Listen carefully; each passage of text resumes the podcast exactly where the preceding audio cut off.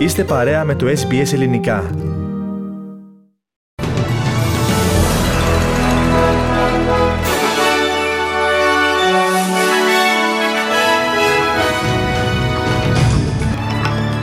Σφοδρές βροχοπτώσεις πλήττουν τη νέα νότια Ουαλία με τους μετεωρολόγους να προειδοποιούν για πλημμύρες και αύξηση της στάθμης των υδάτων στους ποταμούς. Καινούργια αρχή στις σχέσεις ανάμεσα σε Αυστραλία και Γαλλία επεσήμανε πως σηματοδοτεί η συμφωνία για τα υποβρύχια ο Πρωθυπουργός Άντωνι Αλμπανίζη έπειτα από την συνάντησή του με τον Εμμανουέλ Μακρόν στο Παρίσι. Το μακάβριο ορόσημο των 10.000 θανάτων από τον κορονοϊό αγγίζει η Αυστραλία με 7.000 άτομα να χάνουν τη ζωή τους από την όσο το τελευταίο εξάμεινο. Στην Ελλάδα, σκληρή απάντηση δόθηκε από την κυβέρνηση στο νέο κρεσέντο επιθετικής ρητορικής των Τούρκων.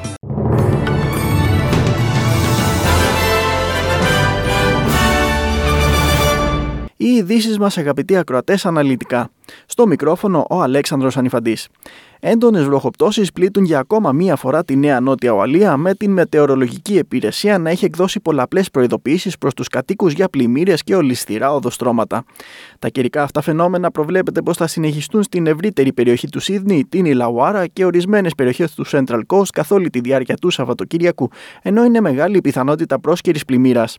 Οι μετεωρολόγοι προειδοποίησαν πως μέσα στο επόμενο διήμερο προβλέπονται βροχοπτώσεις που θα διαρκούν έως και 6 ώρες, με ορισμένες περιοχές περιοχές να δέχονται τη βροχή ενός ολόκληρου μήνα μέσα σε μόλις λίγα 24 ώρα.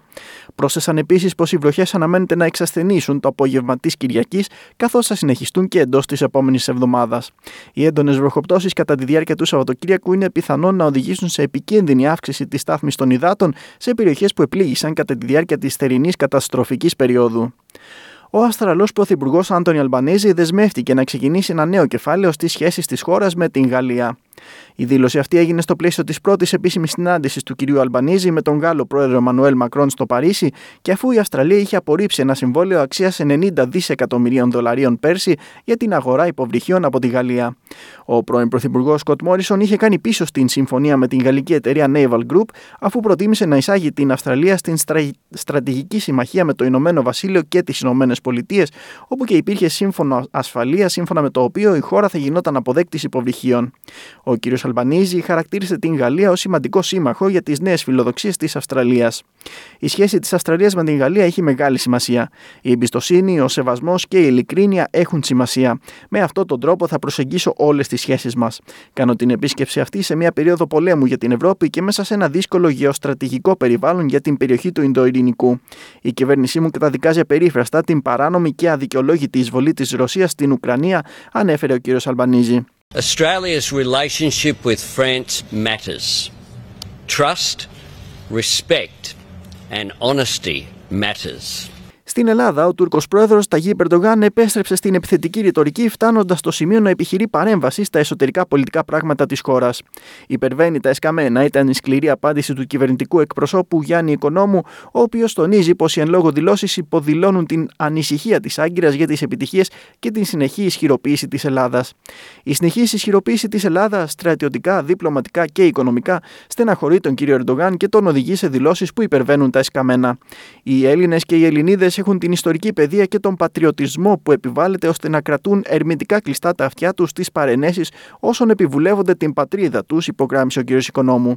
Είναι προφανέστατο ότι οι επιτυχίες του Πρωθυπουργού και η ενδυνάμωση της Ελλάδας δεν αφήνουν τον κύριο Ερντογάν να ησυχάσει, σημείωσε.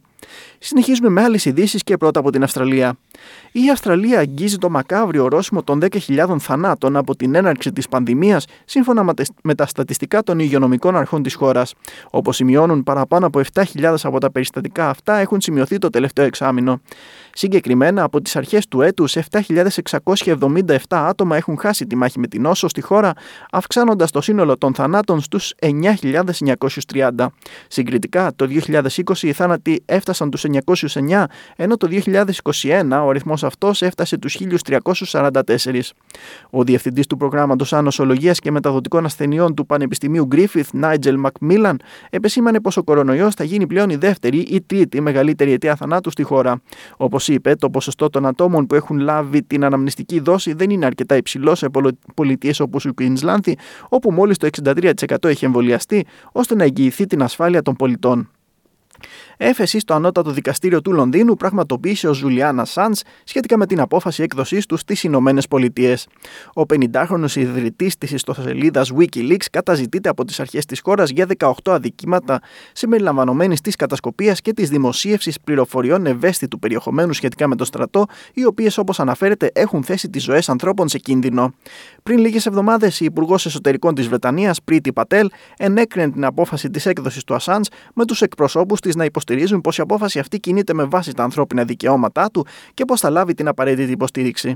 Η νομική ομάδα του Αυστραλού άσκησε έφεση κατά της απόφασης στο ανώτατο δικαστήριο της χώρας. Οι μονάδες επιγόντων περιστατικών της Βόρειας Επικράτειας ανέφεραν πως έχουν ανταποκριθεί σε παραπάνω από 100 περιστατικά κατά τη διάρκεια των εορτασμών για την ημέρα αναγνώρισης της πολιτείας.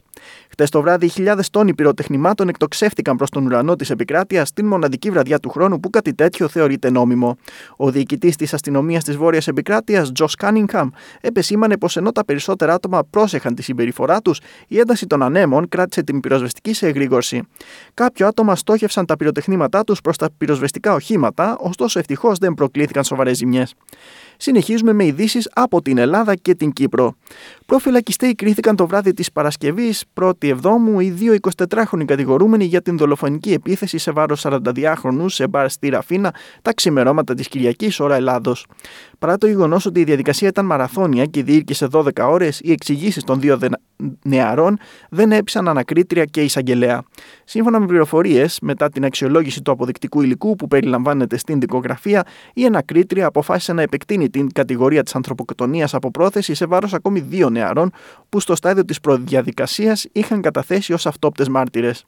Ο ένας εκ των δύο κατηγορούμενων αρνήθηκε τις κατηγορίες υποστηρίζοντας ότι χτύπησε το θύμα στο πλαίσιο νόμιμης άμυνας, ενώ ο συγκατηγορούμενο του επικαλείται εθισμό του θύματος στο αλκοόλ και υποστηρίζει ότι η κατάσταση της υγείας του 42χρονου ήταν ήδη πολύ επιβαρημένη προτού λάβει η χώρα η επίθεση σε βάρος του την αντικατάσταση της προσωρινής κράτησης του ηθοποιού Πέτρου Φιλιππίδη με περιοριστικούς όρους πρότεινε η εισαγγελέας της έδρας, εξηγώντας ότι πλέον δεν είναι επικίνδυνος να τελέσει τα ίδια αδικήματα αφού είναι ανεπιθύμητος στον, τρόπο, στον τόπο δράσης του και οι συνεργάτηδές του είναι υποψιασμένες. Απαγόρευση εξόδου από τη χώρα, εμφάνιση στο αστυνομικό τμήμα της περιοχής του και καταβολή εγκυοδοσίας 50.000 ευρώ ήταν οι όροι που πρότεινε να επιβληθούν. Το παρόν στάδιο, στο παρόν στάδιο κρίνεται ότι η επιβολή περιοριστικών όρων είναι επαρκής και ικανή για να το αποτρέψει από ίδιες πράξεις και να εξασφαλίζει την παρουσία του στο δικαστήριο. Έχει γνωστή κατοικία, δεν υπήρξε φυγόδικος ή φυγόπινος, ανέφερε η εισαγγελέας. Νωρίτερα, στο βήμα του μάρτυρα, ανέβηκε ο γιατρός που παρακολουθεί τον ηθοποιό. Η κατάσταση της υγείας του είναι βεβαρημένη. Ο τσαχαρόδης διαβήτης αυξάνει την πιθανότητα εκδήλωσης καρδιαγγειακών παθήσεων. Αυτό που συνέβη ήταν αναμενόμενο. Λόγω του υποκείμενου νοσήματος και λόγω του ότι βρέθηκε σε έντονα στρεσογόνες συνθήκες, μπορεί να του προκαλέσουν τέτοια θέματα. Αυτό που έπαθε πρακτικά σημαίνει ότι το τμήμα του εγκεφάλου του Φιλιππίδη δεν αιματώθηκε, ανέφερε ο γιατρός. Στην Κύπρο, ο πρόεδρος της Δημοκρατίας Νίκος Αναστασιάδης επεσήμανε πως ο Γενικός Γραμματέας των Ηνωμένων Εθνών, μέσω αξιωματούχων του Διεθνούς Οργανισμού, ως αντιπροσώπων του, θα αναλάβει την προσπάθεια δημιουργίας συνθηκών επανέναρξη του διαλόγου για το Κυπριακό και γι' αυτό δεν χρειάζεται ο διορισμός ειδικού απεσταλμένου. Ο κ. Αναστασιάδης χαρακτήρισε αυτή την απόφαση ως το πιο σημαντικό στοιχείο της σημερινής συνάντησής του με τον βοηθό Γενικό Γραμματέα των Ηνωμένων Εθνών, Μύριο Λαβιέτζια επιστρέφουμε στον διεθνή χώρο. Ο Ρωσικός στρατός ξεκίνησε την ανέγερση κατοικήσιμων διαμερισμάτων στην πόλη της Μαριούπολης. Τα έργα γίνονται υπό την επίβλεψη κατασκευαστικής εταιρείας που ανήκει στον Ρωσικό στρατό. Ένας εκπρόσωπος της εταιρείας, μάλιστα, έκανε ξενάγηση σε ενδιαφερόμενους ενίκους, δείχνοντάς τους τις εγκαταστάσεις που θα δημιουργηθούν. Ο Όλεκ Πετσένκιν ανέφερε πως τα έργα συνεχίζονται με ταχύτατους ρυθμούς. Η ανέγερση γίνεται από την στρατιωτική κατασκευαστική εταιρεία του Υπουργείου Άμυνας. Μέχρι σήμερα έχουμε πάνω από 500 άτομα που εργάζονται στις εγκαταστάσεις, ενώ έχουμε στη διάθεσή μας παραπάνω από 80 μηχανήματα εξοπλισμού. Τα έργα συνεχίζονται με ταχύτατους ρυθμούς. Σήμερα θα εγκαταστήσουμε τους τηλεφωνικούς πυλώνες έξω από το κτίριο. Παράλληλα, συνεχίζουμε να βάζουμε τους γύψους, εργαζόμαστε στην πρόσωψη του κτηρίου και φροντίζουμε ώστε όλα να είναι στη θέση που πρέπει. Τα έργα έχουν ήδη ξεκινήσει σε 6 οικοδομές, όπως είπα, ενώ σχεδιάζουμε να ξεκινήσουμε να εργαζόμαστε και στα υπόλοιπα 12 εργοτάξια έως τα μέσα του επόμενου μήνα, ανέφερε ο κ. Πετσένκιν. Construction is being carried out by the military construction complex of the Ministry of Defense. To date, we have more than 500 people working at the facilities and more than 80 pieces of equipment involved. Work is being carried out at an accelerated pace. Η Μαριούπολη ήταν μία από τις πόλεις όπου σημειώθηκαν οι πιο αιματηρές συγκρούσεις κατά τη διάρκεια της ρωσικής εισβολής στην Ουκρανία, μέχρι όπου τελικά τα ουκρανικά στρατεύματα υποχρεώθηκαν να υποχωρήσουν. Χιλιάδες άτομα πραγματοποίησαν πορείες διαμαρτυρίας στους δρόμους της Ισπανίας έπειτα από τον θάνατο τουλάχιστον 23 ατόμων στα σύνορα μεταξύ της Μελίγια και του Μαρόκο. Τα άτομα αυτά έχασαν τις ζωές τους στις 24 Ιουνίου έπειτα από επανειλημμένες απόπειρες να περάσουν τα σύνορα ζητώντας άσυλο από τη Σαχάρα. Ο Οργανισμός Ανθρωπίνων Δικαιωμάτων του Μαρόκο επεσήμανε πως ο αριθμός των θανόντων ήταν στους 27, συμπληρώνοντας ότι ποδοπατήθηκαν μέχρι θανάτου. Οι διαδηλώσεις αυτές αποτελούν μέρος των μαζικών κινητοποιήσεων για τα δικαιώματα των μαύρων ατόμων. Τα Ηνωμένα Έθνη απέστειλαν προειδοποίηση προς πάντες πως χρειάζεται να πάρθουν μέτρα για την καταπολέμηση της αύξησης της στάθμης των υδάτων των ωκεανών. Παραπάνω από 6.000 αξιωματούχοι, επιστήμονες και ακτιβιστές από 120 χώρες συγκεντρώθηκαν στη Λισαβόνα για να παραστούν στο πενθήμενο συνέδριο για τους ωκεανούς, το οποίο διεξήγαγαν από κοινού η Πορτογαλία με την Κένια. Μια κοινή ανακοίνωση, η οποία δημοσιεύθηκε στην τελευταία μέρα του συνεδρίου, τόνισε πως τα παριστάμενα μέλη εκφράζουν την έντονη ανησυχία τους για τον παγκόσμιο κίνδυνο που αντιμετωπίζουν οι ωκεανοί.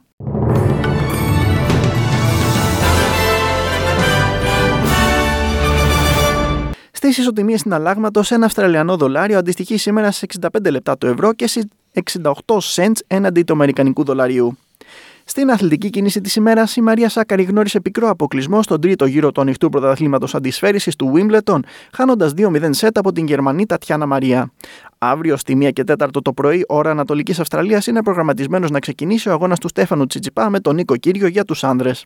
Για το Παγκόσμιο Πρωτάθλημα Υγρού Στίβου της Ουγγαρίας, η Εθνική Ομάδα Υδατοσφαίρισης των Ανδρών της Ελλάδας γνώρισε την ήττα στις λεπτομέρειες με 11-10 από την Ιταλία για τα ημιτελικά της διοργάνωσης.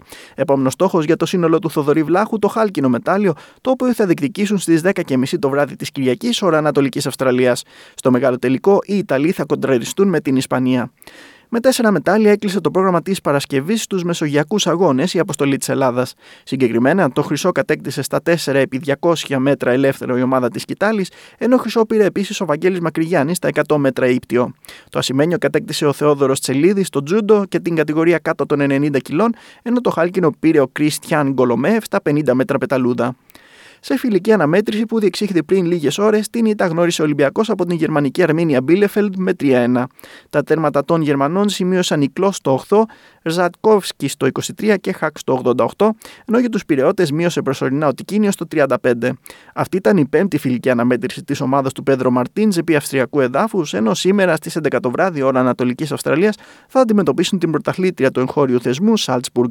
Παράλληλα, οι Ερυθρολεύκοι σήμερα αναμένεται να ανακοινώσουν και την απόκτηση του σπουδαίου Κροάτι αμυντικού Σίμε Βρυσάλικο από την Ατλέτικο Μαδρίτης.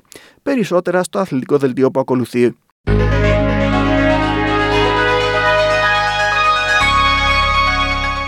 Και ολοκληρώνουμε με την πρόγνωση του καιρού για αύριο Κυριακή. Στο Σίδνεϊ θα σημειωθούν καταιγίδες με διακύμανση της θερμοκρασίας από 13 έως 17 βαθμούς Κελσίου. Το ίδιο και στο Wollongong με τη θερμοκρασία να είναι από 14 έως 16.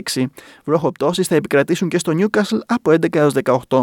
Παροδική συννεφιά αναμένεται να σημειωθεί αύριο στη Μελβούρνη με ελάχιστη θερμοκρασία 7 και ανώτερη 14 βαθμούς. Η ηλιοφάνεια προβλέπεται για αύριο στην Πέρθη με τον υδράργυρο να φτάνει τους 19 βαθμούς. Παροδική συννεφιά αναμένεται να σημειωθεί στην Αδελαίδα με το θερμόμετρο να κατέρχεται στους 7 βαθμούς και να ανέρχεται στους 13. Το ίδιο και στο Χόμπαρτ από 5 έως 14. Βροχές αναμένεται να σημειωθούν αύριο στην Καμπέλα με θερμοκρασίες από 6 έως 12. Παροδική συννεφιά είναι η πρόβλεψη για την Βρισβάνη όπου το θερμόμετρο θα ανέλθει στους 21 βαθμούς, ενώ η ελάχιστη θερμοκρασία απόψε θα είναι 13. Βροχοπτώσεις προβλέπονται για αύριο στο Κέντ, όπου η θερμοκρασία θα φτάσει στου 27 βαθμούς. Η ηλιοφάνεια στη μεγαλύτερη διάρκεια της ημέρας αναμένεται να σημειωθεί και στο Darwin, με το θερμόμετρο να ανέρχεται στους 29 βαθμούς. Στην Αθήνα σήμερα θα σημειωθεί ηλιοφάνεια, ενώ η θερμοκρασία δεν θα ξεπεράσει τους 36 βαθμούς. Η ηλιοφάνεια με παροδική συννεφιά θα σημειωθεί και στην Θεσσαλονίκη, όπου η θερμοκρασία θα κοιμανθεί από 24 έως 30 βαθμούς. Στη Λευκοσία σήμερα αναμένεται ηλιοφάνεια με το θερμόμετρο να σκαρφαλώνει στους 37 βαθμούς Κελσίου. Τέλος του δελτίου ειδήσεων που επιμελήθηκε και εκφώνησε ο Αλέξανδρος Ανιφαντή. Θα είμαστε και πάλι μαζί στις 5 με το σύντομο δελτίο. Περνάμε τώρα σε μηνύματα του σταθμού και έπειτα επιστρέφει στη συντροφιά σας ο Πάνος Αποστόλου.